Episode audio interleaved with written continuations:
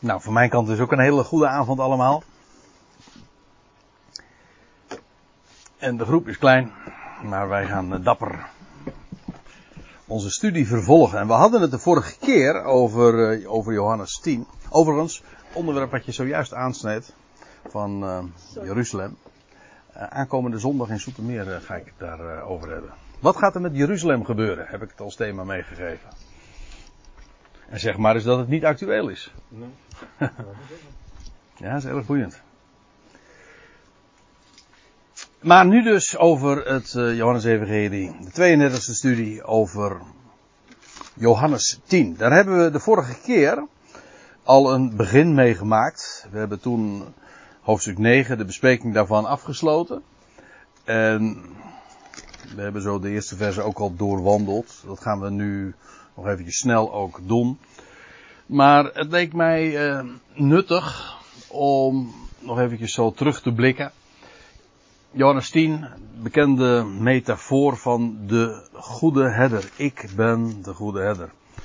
Weet het, in het Johannes Evangelie is met name ook bekend vanwege die uh, beroemde ik ben uitspraken. Ik ben het brood van het leven. Ik ben het water des levens. Ik ben de goede herder, de opstanding en het leven.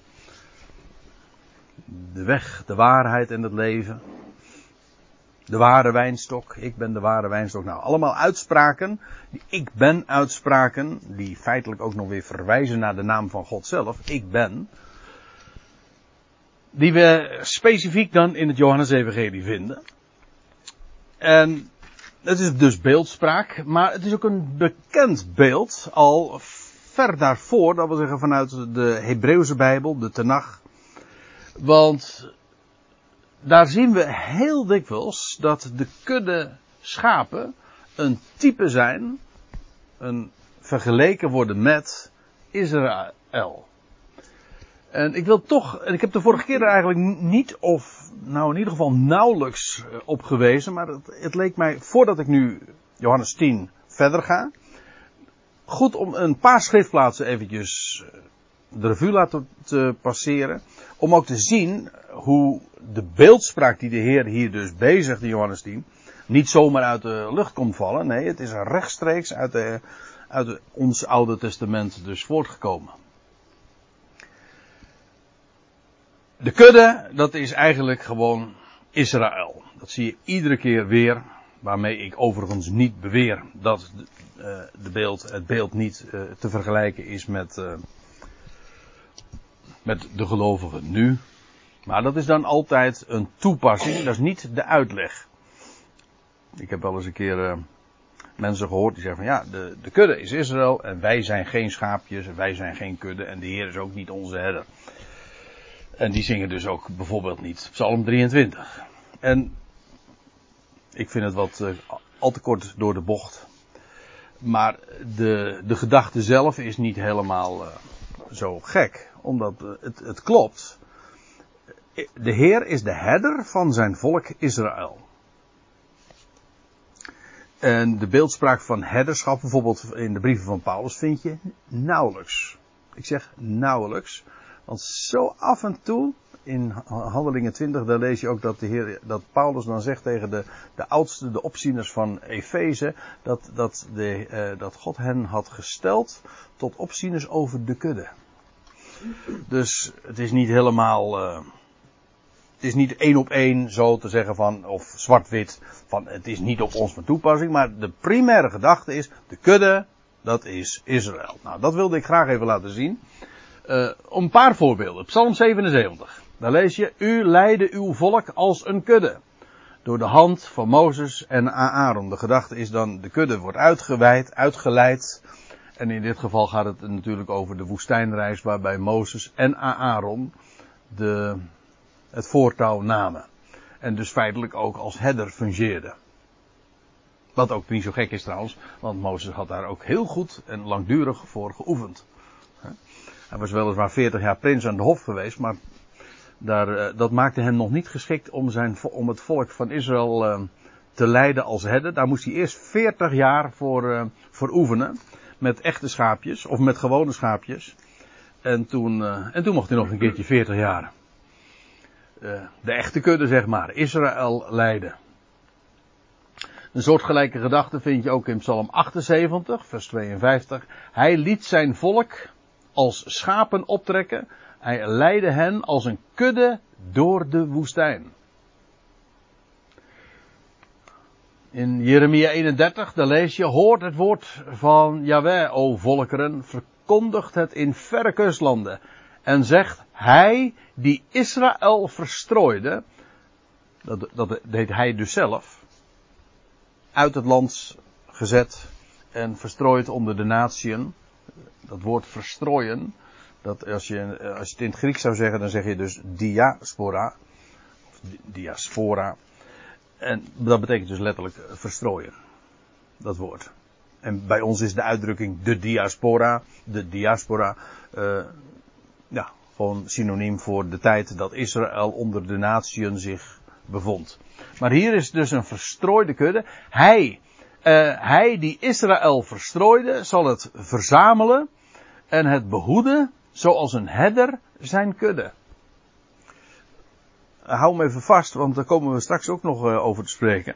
Dat de, de kudde wordt verzameld. En ze wordt ook gehoed. Behoed, gehoed. Een kudde wordt gehoed en gewijd. Uh, en waarbij hij dan, waarbij de Heer zelf de herder zal zijn van zijn kudde. In Jezaja 40, dat is een heel bekende trouwens, vers 11. Hij zal als een herder zijn kudde weiden, in zijn arm de lammeren vergaderen. Ik kan dat nooit, uh, als ik die, die tweede zin lees, dan moet ik altijd denken aan de, titel van een, tenminste in mijn ogen, oren bekende roman van uh, Cornelius Lambrechtse. Zeg, ken je dat? In, in, zijn ar, in zijn arm de lammeren, ja. Dat heet In zijn arm de lammeren. Dat is ontleend uiteraard aan dit vers. In zijn arm de lammeren vergaderen en ze in zijn schoot dragen. De zogende zal hij zachtens leiden. Deze laatste is misschien iets minder helder, maar als je de hele context, er, eh, de, de samenhang van het vers zou, erbij zou betrekken, dan zou je onmiddellijk ook zien dat hier de kudde ook inderdaad het volk Israël is. Nou, ja, oh, die wil ik dan zeker nog vermelden. Micha 2, want dat is echt ook uh, een hele concrete profetie. Waar God zegt, ik zal Jacob verzamelen. Ja, verzamelen. Alle van u bijeenbrengen. Ja, bijeenbrengen. Ik zal het overblijfsel, de rest dus, van Israël, dat wat overgebleven is, uh, samenbrengen als een kudde. Klein vee in Bosra. En de grap is, als je een MBG-vertaling hebt, dan, staat, dan wordt het niet als een plaatsnaam opgevat, maar gewoon wordt het woord vertaald. En dan staat er van als een kooi, eh, als klein vee in een kooi of in een schaapskooi. Punt is namelijk dat het woord Bosra een, uh, gewoon als Hebreeuws woord een, een schaapskooi betekent. Zodat je inderdaad deze weergave kunt verdedigen, maar je kunt Bosra ook gewoon als een plaatsnaam opvatten. En dan wordt die natuurlijk helemaal boeiend.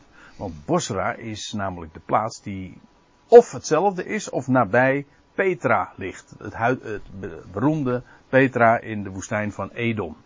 En God zal, je leest ook elders in heel wat profetieën dat het volk van Israël, een overblijfsel een, een, uh, gedurende de grote verdrukking een veilig onderkomen, een, een, een onderduikadres heeft in de woestijn. En dat zal dan zijn, werkelijk, concreet, in Bosra, in die stad. De stad Bosra wordt uh, in, in dat verband en in de profetie meerdere keren gebruik, gebruikt. Maar wat zo boeiend is, is dat het dus een plaatsnaam is. Maar het is de plaats waar God het volk van Israël gaat verzamelen. En ja, de betekenis van die plaatsnaam is dan natuurlijk ja, zo kraakhelder. Uh, het, geeft, het bevestigt precies dat, dat dat de plaats is waar, uh, waar, waar de kudde bijeengebracht wordt. Samenbrengen als een kudde, klein vee in Bosra, als een bijeengedreven kudde in het midden van de schaapskooi. Het zal er gonzen van mensen. En dan staat er de, doorbre de doorbreker, Dat wil zeggen, de, degene die uh, voor en uit gaat en die ook het, de weg vrij gaat maken, zal voor hun aangezicht doorbreken en zij passeren de poort en gaan daarin uit. Ik moet dan, uh, ik moet dan meteen eraan denken, als ik, als ik er eventjes nog over wat, nog een kleine aantekening bij maak. Als, als inderdaad die Bosra en, en Petra gewoon identiek zijn, en, en het volk wordt daar verzameld, daar in die stad. Die er kant en klaar eigenlijk al ligt. Helemaal uitgehouden in de rotsen. En, maar voordat je daar inkomt, heb, heb je de, dat noemen ze, dat heeft de naam de Siek. En dan moet je eerst anderhalf of twee kilometer, ik ben er zelf nooit geweest hoor, maar dan moet je, om daar in die stad te komen, moet je eerst door een hele nauwe poort, door een enge poort gaan, door een kloof, ja, door een, kloof. Waar je bij sommige gelegenheden kun je niet eens, uh, nou dat is geloof ik een meter breed, soms iets breder, maar. En dat is een hele lange weg van, van een paar kilometer. En dan, voordat je dan in die stad komt, of er weer uitgaat. Maar in ieder geval, dat is een uh, hele smalle weg of een hele enge poort. En ik, maak, ik zeg het expres ook zo natuurlijk, want eng is de poort en smal is de weg die naar het leven leidt. Nou, dat zal met recht dan ook zo zijn. Uh, en zij passeren de poort en gaan daarin uit. En hun koning, de doorbreker, de ware Mozes, of zo u wilt, de ware Jozua, die gaat voor hen uit. Hun koning zal voor hun aangezicht passeren en Yahweh aan hun hoofd. Nou, hier heb je het hele plaatje compleet. Het gaat over de eindtijd. Het volk van Israël wordt als een kudde bijeengebracht in de schaapskooi. En de Heer zelf zal als koning, als herder, als doorbreker hen voorgaan en uiteraard brengen in het land. Eigenlijk dus een herhaling van wat we in het verleden ook gezien hebben. Dat wil zeggen, de Heer uh, had zijn volk uitge, uit de volkeren uh, uitge, uh, hoe zeg je dat? Uh, het, het, volk van Israël was uit Egypte getrokken, zoals straks de Israël uit alle naties verzameld wordt, wordt in de woestijn gebracht en vanuit de woestijn uh, zal men optrekken uh, naar het land. En weet je hoe die route heet? Ja, de koninklijke weg. Het staat gewoon nu, die, die weg, die route, die handelsroute, die is namelijk al duizenden jaren oud. En die heet de koninklijke weg. Hij wordt in de, in de Bijbel ook verschillende keren zo genoemd. De, en tegenwoordig heet die, eh, als je daar uh, die route rijdt, dan staat er de King's Highway. Ik heb dat uh, destijds ook nog wel gezien. De King's Highway die gaat helemaal van, wat is het, van Egypte naar, naar Syrië. Ja, langs Jordanië. Ja, langs Jordanië, zo langs de, langs de Jordaan ook. Dus ja, die, de, de weg, de route ligt er helemaal klaar en de doorbreker zal uh, die route gaan en dan, om dan op te trekken naar, uh, naar het land. nou, dat zijn zo uh, wat, wat, wat schriftplaatsen. En ik, ik ben bepaald niet compleet, maar die in ieder geval toch mijn punt wel duidelijk maken, denk ik. Dat de beeldspraak van een kudde, een herder, heel bekend is in het Oude Testament. Maar ook dat die kudde altijd betrekking heeft op het volk van Israël. Zij zijn die kudde. Dan wil ik ook nog, nog even iets anders zeggen. Ook dat heb ik de vorige keer niet aangegeven. De eerste 18 versen van Johannes 10. Daar, eh, daar zie je ook weer, zoals altijd, een, een, een mooie structuur. Heel, heel duidelijk opgebouwd. Dan krijg je dus. Hey. Ik, zie, geen kleurtjes, maar goed. Uh, in vers 1 gaat het over de deur. Maar dan is het nog beeldspraak. En dan vers 7 tot 9 wordt de deur uitgelegd. Nou, dan krijg je in, uh, verder in, op in vers 1 wordt er gesproken over de dief en de rover. En in vers 10 wordt ook uitgelegd, wordt dat toegelicht. De interpretatie zeg maar van de beeldspraak. En dan in vers 2 tot 5 gaat het over de herder. Over de herder in een beeld. Hè, gewoon wat een herder doet. Wat een goede herder doet.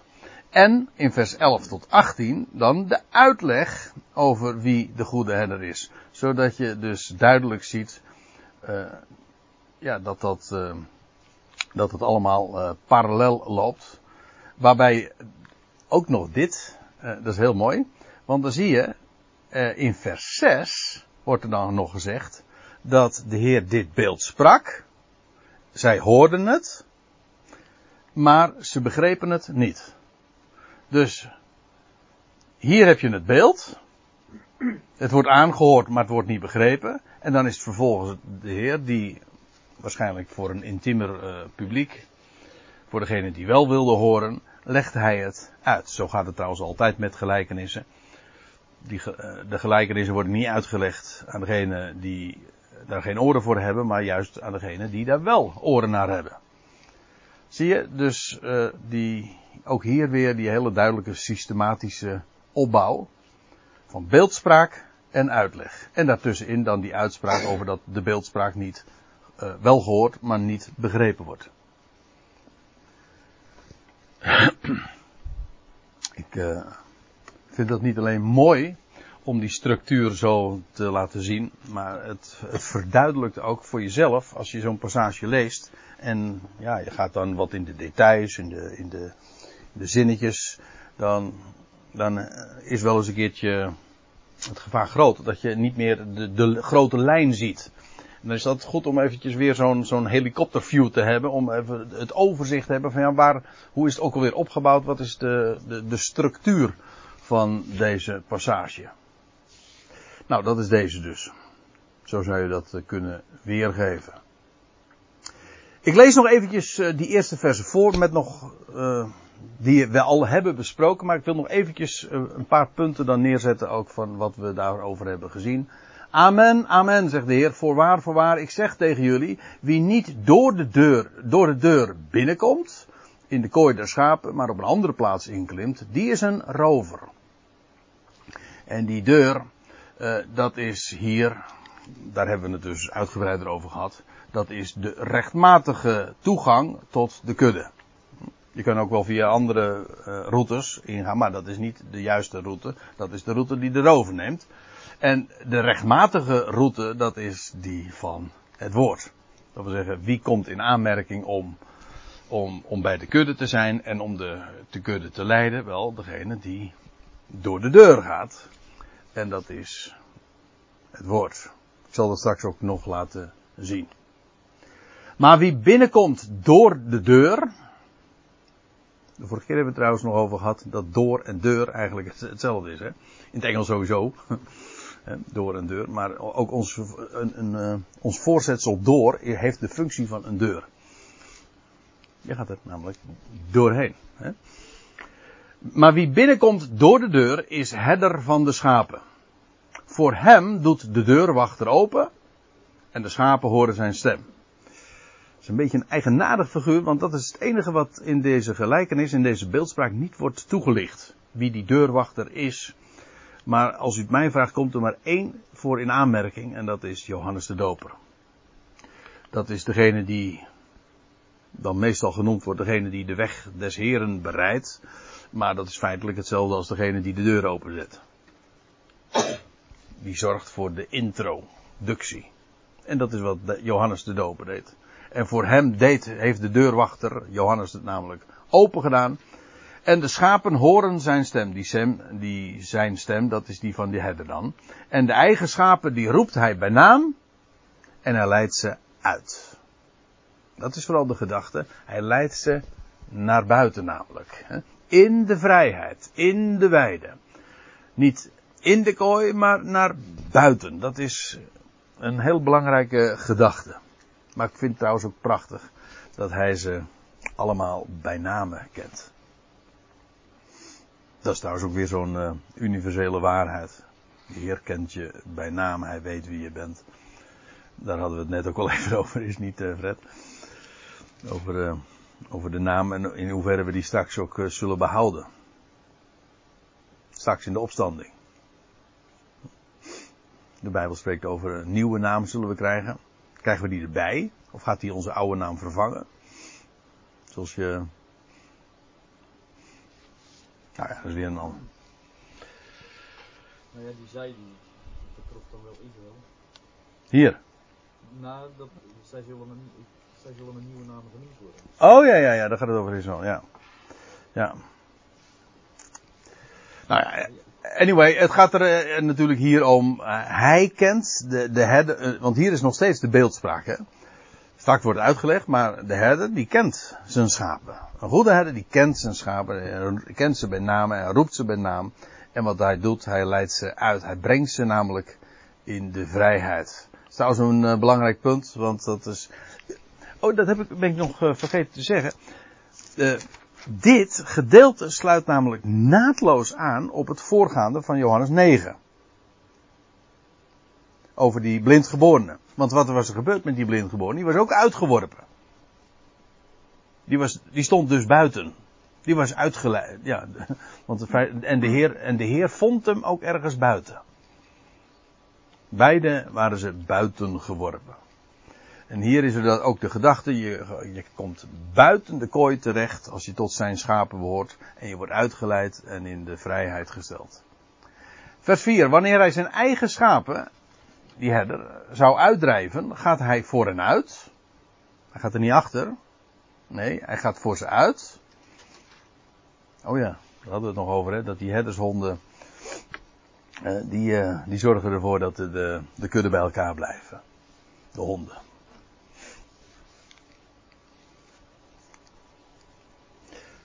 Nou ja, daar hebben we.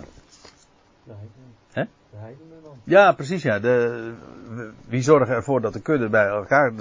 De beeldspraak gaat in zoveel opzichten. eh, zelfs in. eh, waar dat in, niet eens expliciet in de Bijbel genoemd wordt. Van bijvoorbeeld het idee van een herdershond. Ik zeg het eventjes onder voorbehoud. Vind je volgens mij nergens in de Bijbel. Maar het hele idee van dat een kudde. Bij, ik bedoel, dat is een bekend natuurlijk eh, agrarisch gegeven. Een kudde wordt bij elkaar gehouden. Ja, door de herder die voorop gaat. Maar door de honden. Die zorgen ervoor dat die, die, die, die, die schapen bij elkaar komen. En ja, en in de Bijbel is de beeldspraak is het zo dat een hond een uitbeelding is van een heiden. En wie zorgt ervoor dat Israël weer bij elkaar komt? Daar zullen inderdaad de heidenen een rol in spelen. En ik geloof zelfs, je kunt zelfs zeggen dat wij, de, de gemeente uit de natieën, ervoor zorgen eh, dat wij, wij zijn betrokken straks ook bij de verzameling van Israël. Ik zag in het eerste stukje wat je las van Jeremia 31. Die- Een van de eerste dia. Ja? Er stond van eh, de heidenen zullen roepen en Oh ja, ja, ja, ja. Eh, ja, god, ik moet nou een beetje al te ver naar, naar voren gaan. Oh, wacht, dat kunnen we wel even doen.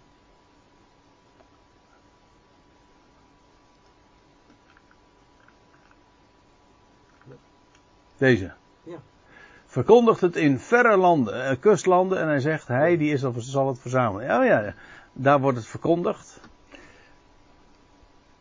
Ja, je leest trouwens ook ergens in, in, in Jez- Jezaja of Jeremia, een van die eh, profeten, dat de, de natieën daar ook heel actief in worden eh, betrokken, zodat zij dus ook zullen meewerken aan de verzameling van Israël.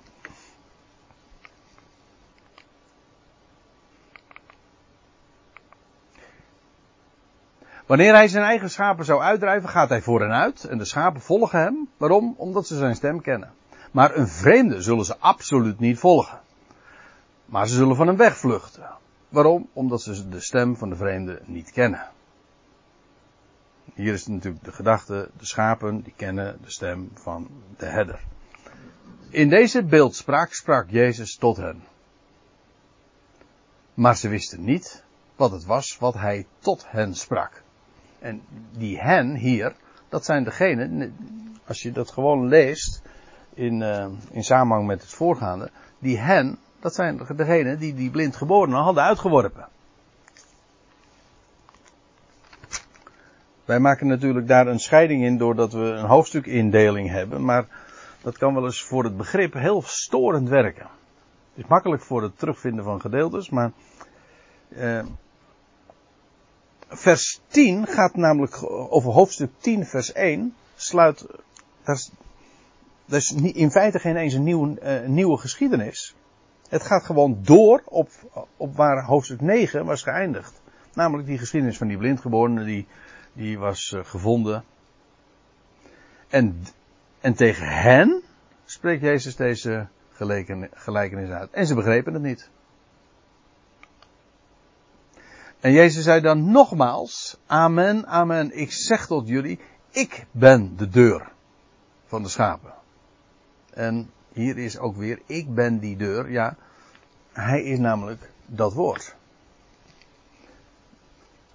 Via dat woord uh, is hij binnengekomen, dat is waar, maar hij zegt, ik ben zelf de deur waardoor de schapen in en uitgaan. De vorige keer hebben we daar eh, nog wat meer, al eh, wat meer over gezegd. Ik lees verder in vers 8. Alle die voor mij kwamen, die zijn dieven en rovers, maar de schapen luisteren niet naar hen. Dat is een wat raar gedeelte, of in ieder geval wat raar, wat, het klinkt wat vreemd. Allen die voor mij kwamen. Bedoelt hij nou allen die voor mij geweest zijn? En hij heeft, het hij heeft het natuurlijk niet over de profeten en over degenen die van Gods wegen tot het volk gezonden waren. Want het waren geen dieven en rovers. Ik denk dat hij hier, dat de Heer hier gewoon spreekt over alle die voor mij kwamen, namelijk en via een andere plaats dan de deur naar binnen gingen. Want we lazen namelijk in vers 1, wie niet, door, wie niet door de deur binnenkomt in de kooi der schapen, maar op een andere plaats inklimt, die is een rover. Nou, dan wordt het hier weer over gesproken. En die voor mij kwamen, ja, dat zijn degenen die via een andere route dus uh, binnenkomen. Dat zijn niet de fariseeën, want die noemen zich toch, de, dat waren toch de, de leidslieden? Ja, ja, dat denk ik ook, ja. Hij, hij reageert hier op, want het is einde van 9. Dan spreekt de fariseeën aan, want die hebben een opmerking over zijn uh, ja. gelijkenis. Uh, vers 9? Nee, nee, uh, hoofdstuk 9. Oh, ja, ja, ja, ja. Ja, want dan, want dan zeggen ze in vers, nou laten we het lezen, in vers, het laatste vers van hoofdstuk 9. Dit hoorden sommigen uit de fariseeën, die bij hem waren, en ze zeiden tot hem, zijn wij soms ook blind? En Jezus zei tot hen, indien jullie blind waren, zouden jullie geen zonde hebben, maar nu zeggen jullie, wij zien, daarom blijven jullie zonde. En dan, voorwaar, voorwaar, ik zeg u, wie niet door de deur, nou ja. Dus hij spreekt hen gewoon aan, die fariseeën. Zij zijn inderdaad hier rovers. Ja. ja, en zij waren dus ook niet via de deur naar binnen gekomen. Zij, niet de enige weg, namelijk, uh, waardoor je legaal tot de kudde toegang hebt, namelijk het woord. Ze hadden hun eigen wegen. En ze hadden trouwens ook hun eigen motieven. Maar dat, dat zullen we straks ook zien.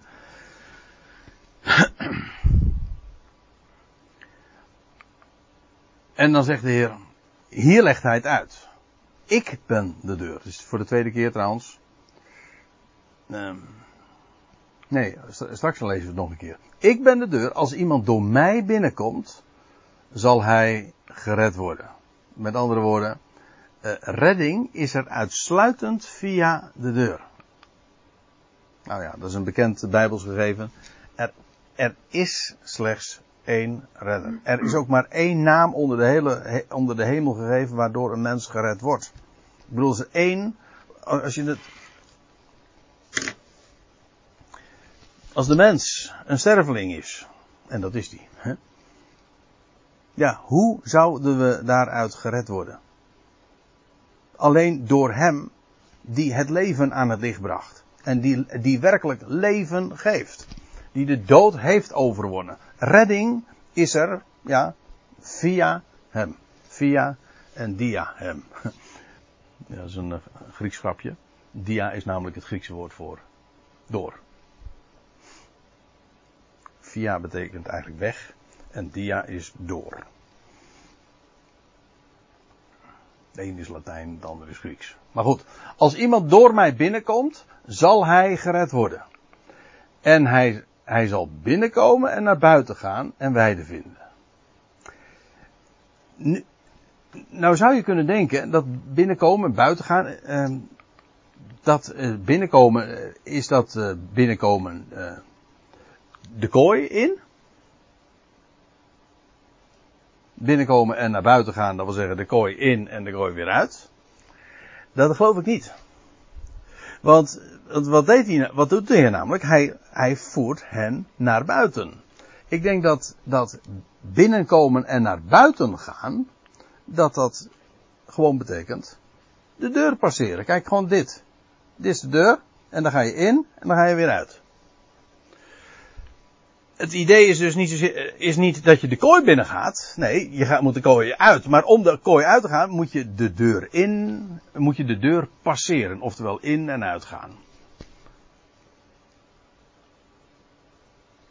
Er stond er net toch ook zoiets. Was het nou? Oh, ja, ja, het stond een beetje krom. In de Statenvertaling had het niet zo, maar je had het wel. De deur in en uitgaan. De deur in en Ja, uitgaan. zoiets was het. Oké. Ja, ik in- ook, ja, nou- die poort. Oh, dat ging over het Bosra. De, de, de poort. Oh ja, oh, oh ja. Trouwens, die uitdrukking ingaan en uitgaan, dat vind je nog wel eens een keer ook in het Oude Testament, hè? Hij, eh, iemand, eh, hij wist niet in en uit te gaan. Salomo zegt dat dan ook. Eh, dat betekent dan eigenlijk gewoon, ja, is haast een synoniem met leven. Goh, ik had eventjes een lijstje moeten maken waar je dat allemaal vindt. Maar, dus, de, je vindt dat heel wat keren in de, in de Bijbel. Ingaan en uitgaan. Waarbij het gewoon metaforisch wordt gebruikt. Maar hier is de gedachte van de deur passeren dus. Passeren, nee, eh, zit ik aan te denken, passeren is ook een mooi woord. Want dat heeft te maken met Pascha.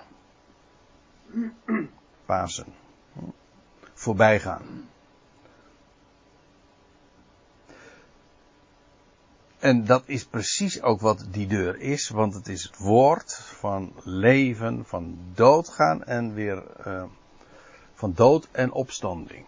Dat is inderdaad de deur passeren. Passeren, Pasen, Pascha. Het is allemaal eh, Pasen. ja, ik bedoel nu ook even als voetbalterm. Een paas geven, dat is eigenlijk ook gewoon iets. Dan ga je met de bal voorbij. Dan passeer je. Hij zal binnenkomen en naar buiten gaan en weide vinden.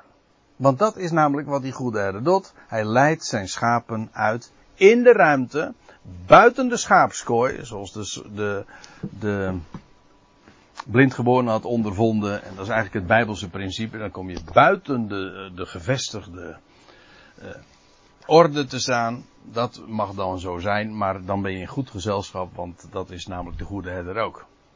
En hij leidt zijn schapen ook uit. De dief, hij komt niet dan om te stelen en te slachten en om om te brengen. Om te brengen.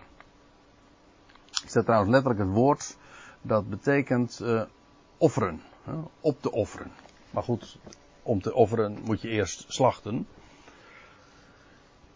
En het idee is dat de dief, ja, die offert, maar de dief gaat voor zijn eigen belang.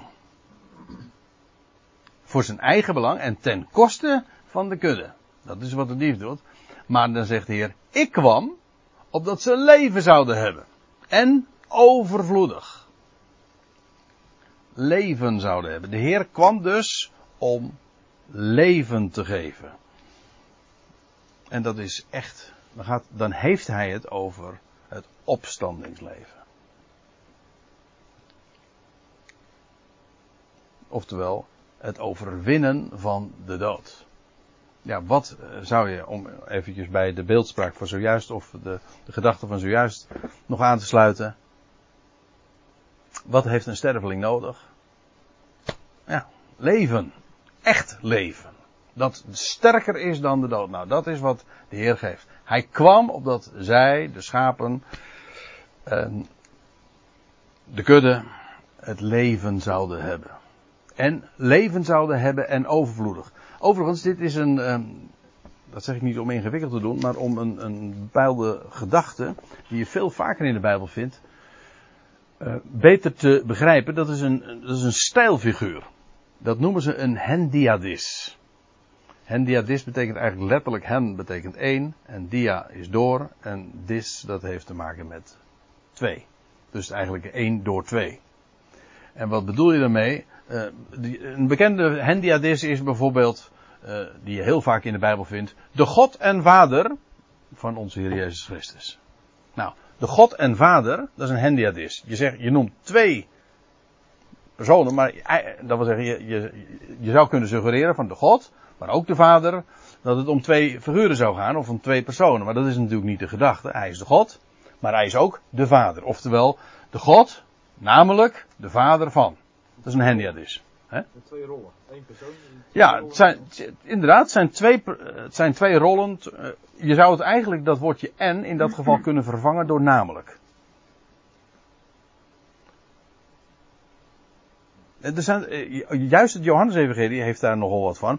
Eh, ik noemde zojuist Johannes 14. Er staat de weg, ik ben de weg, de waarheid en het leven. Zijn dat drie dingen? Dat is een hentriadis. Uh, nee, hentriadis, ja. En, uh, dan zeg je dus eigenlijk, uh, ik ben de waarachtig levende weg. dan, zoals in dit geval, de God en Vader is eigenlijk de vaderlijke God. En in dit geval, ik ben gekomen opdat ze leven zouden en overvloedig. Leven en overvloedig, nou, dat betekent overvloedig leven.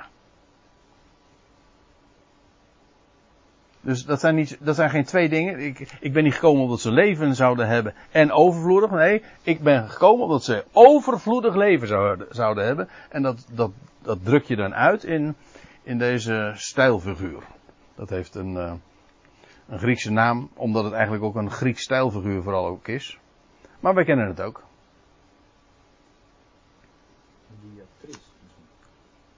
Ja, ik zei, ik, ik, en, ja, ik, ja. Ik weet even niet hoe ze het in dat geval dan noemen. Dat zal iets met tria dan zijn. Maar in ieder geval, deze, is, uh, deze naam is daarvoor bekend. Uh, zoek het maar eens een keertje op op Google, Hendiadis. Dan, uh, dan zie je dat. en dan kun je er nog veel voorbeelden van vinden. Maar dit is er ook zo één. Ik ben gekomen opdat ze leven zouden hebben en overvloedig. Overvloedig leven. Dus leven dat werkelijk de naam leven ook waardig is. Namelijk dat het de dood gepasseerd is. Ja, letterlijk. De dood is het gepasseerd. Dat is Pasen. Oftewel heeft het overwonnen. En het is echt leven. Op het leven. En uh, we hebben daar natuurlijk de het eerste teken dat de Heer gaf in, uh, in Cana. Is eigenlijk daar ook al een prachtig uh, type van dat hij water in wijn veranderde. Wijn is ook weer een beeld van leven, maar vooral ook van overvloedig leven, van de overvloed en de vreugde daarvan. En dat was een teken dat hij deed op de derde dag. Ook nog eens. En dan zegt de Heer in vers 11: Ik ben de ideale herder. Ik heb het eventjes. De, de vertaling, uh, de weergave gebruikt die ook in de interlineair zit. Dat, daar zit eventjes nog iets aan vast. Er staat, bekend is natuurlijk de weergave die wij altijd daarvoor gebruiken. Ik ben de goede herder. Dat is prima hoor. Maar in het Grieks staat hier het woordje kalos. En dat woordje kalos, dat betekent goed in de kwalitatieve zin. Je hebt ook goed in de morele zin, dat is agathos. En bij ons, wij noemen dat, wij geven dat allemaal één naam. Maar je begrijpt wel, dat, dat is toch, uh, dat zijn twee verschillende dingen. Bij ons kan goed de tegenstelling zijn van kwaad. Goed en kwaad. Maar goed kan ook de tegenstelling zijn van, van fout. Die, uh, deze som heb jij goed gemaakt. Dat betekent gewoon. Dat, dat komt dichtbij dat woordje kalos. Dat is, dat is kwalitatief uh, goed goed, goed gekeurd, zeg maar. En zo wordt het heel vaak gebruikt. Je zou dat dan kunnen weergeven als met ideaal. Het is voortreffelijk, het is mooi. In de Bijbel lees je over, over goede stenen. Dat wil zeggen uh, kwalitatieve stenen of mooie stenen, mooie parels. kalos vruchten, goede vrucht. Ja, dat is een mooi voorbeeld daar ook van. Een goede vrucht, dat wil, heeft niks te maken met, dat is geen moreel, dat is niet moreel goed of zo. Een vrucht kan niet moreel goed of niet goed zijn, maar kan wel kwalitatief zijn.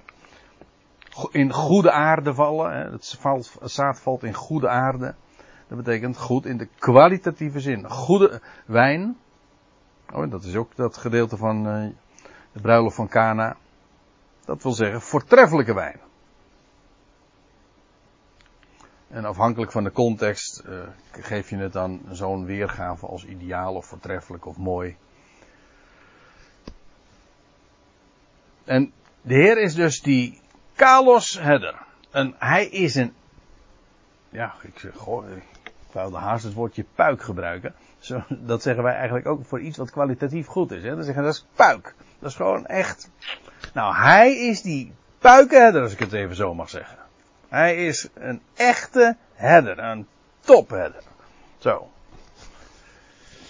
En hoezo? Nou, de goede herder, de ideale, de voortreffelijke herder, die stelt zijn ziel ten behoeve van de schapen.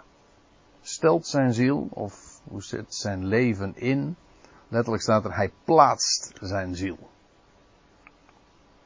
En hier is dat natuurlijk de gedachte, hij riskeert zijn ziel, zijn leven.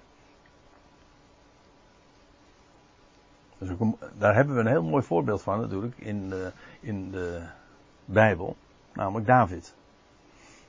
Die, zijn, die was zo'n goede herder. Je leest in de geschiedenis dat hij dan, uh, vlak voordat hij Goliath, Goliath gaat verslaan, dan krijgt hij, komt hij op consult bij, uh, bij koning Saul. En dan zegt hij, als dan betwijfeld wordt of hij wel geschikt is om Goliath tegemoet te treden, dan zegt hij, dan vertelt David zo, kwam er een leeuw of een beer die een schaap uit de kudde wegroofde, dan liep ik hem na, sloeg hem en redde het uit zijn, redde het uit zijn muil. Nou, dat is, dat een goede herder, want dan, dan ben je, dan riskeer je dus je leven voor zo'n, voor zo'n uh, wild dier. En dat David daarin een type is van de goede herder. Van de zoon van David, dat uh, lijkt me nogal duidelijk. Hij heeft zich dus met recht ook gekwalificeerd hè, om, om de koning te worden. Het feit dat David zo uh, ook zich presenteert. Hij zegt van nou, ik ben echt een goede herder. Ik ben feitelijk ook uh, gekwalificeerd om, om koning te worden van Israël.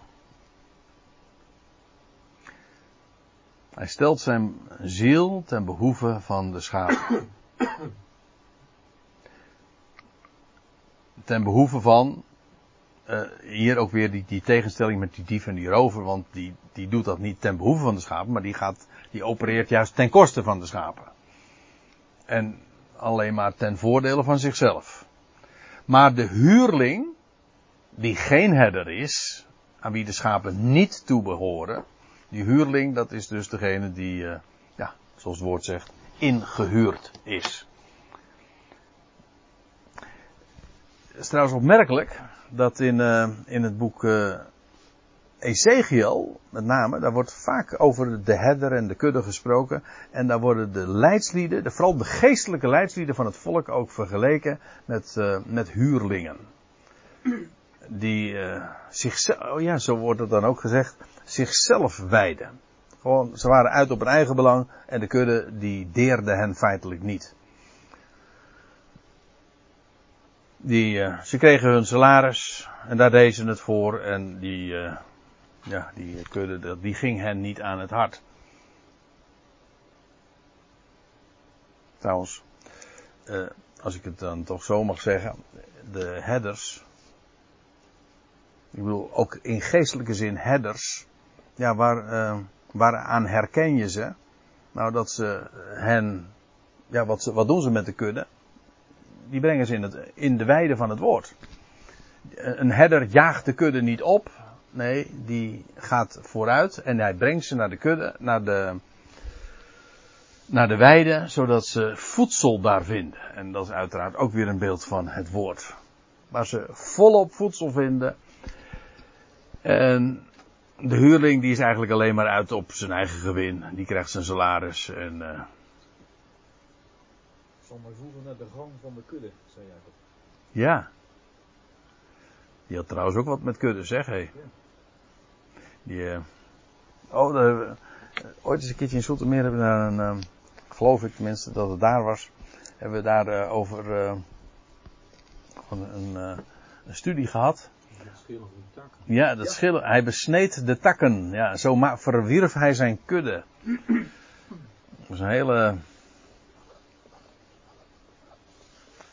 Het gevlekte en gestreepte schapen. Prachtig beeld. Over de kudde van Jacob. Dus zie je feitelijk weer dezelfde gedachte. Uh, Jacob is de herder en, en de, de kudde is ja, het volk van Israël.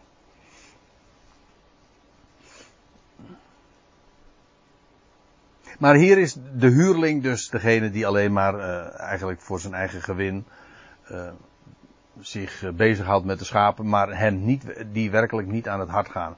Hij is die de wolf ziet komen en dan laat hij de, dan laat hij de schapen gewoon lekker. En hij vlucht. Gewoon om zijn hachje te redden. En de wolf die grist ze weg en verstrooit ze. Over dit woordje grist. Dat is, uh, of die rooft hij weg. Dat is wel leuk.